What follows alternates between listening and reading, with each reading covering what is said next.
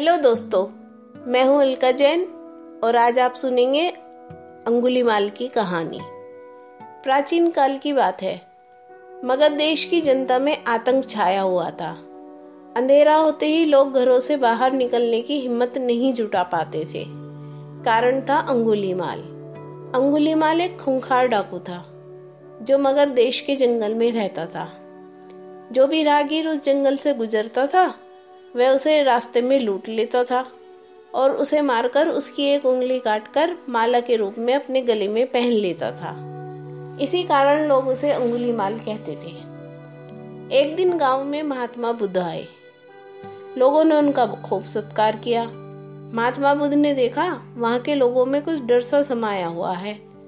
महात्मा बुद्ध ने लोगों से इसका कारण जानना चाहा। लोगों ने बताया कि इस डर और आतंक का कारण डाकू अंगुली माल है। वह निरपराध राहगीरों की हत्या कर देता है।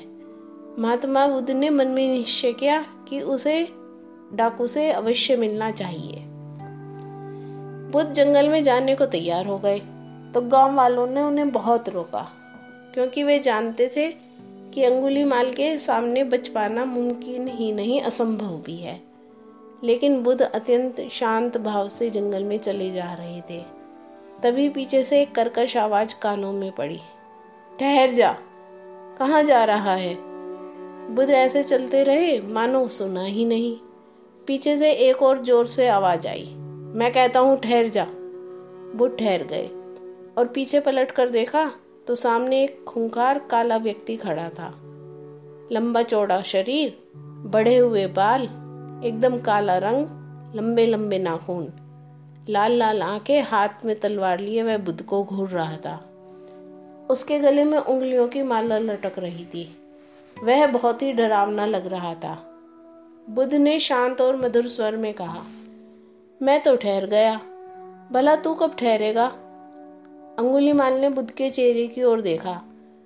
उनके चेहरे पर बिल्कुल भी भय नहीं था, जबकि जिन लोगों को वह रोकता था, वे बह से थर थर कांपने लगते थे।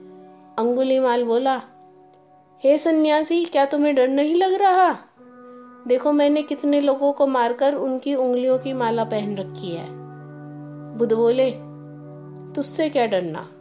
डरना है तो उससे डरो जो सचमुच ताकतवर है। अंगुली माल ज़ोर से हंसा हे साधु तुम समझते हो कि मैं ताकतवर नहीं हूँ? मैं तो एक बार में दस दस लोगों के सिर काट सकता हूँ। बुद्ध बोले यदि तुम सचमुच ही ताकतवर हो तो जाओ। उस पेड़ के दस पत्ते तोड़ लाओ।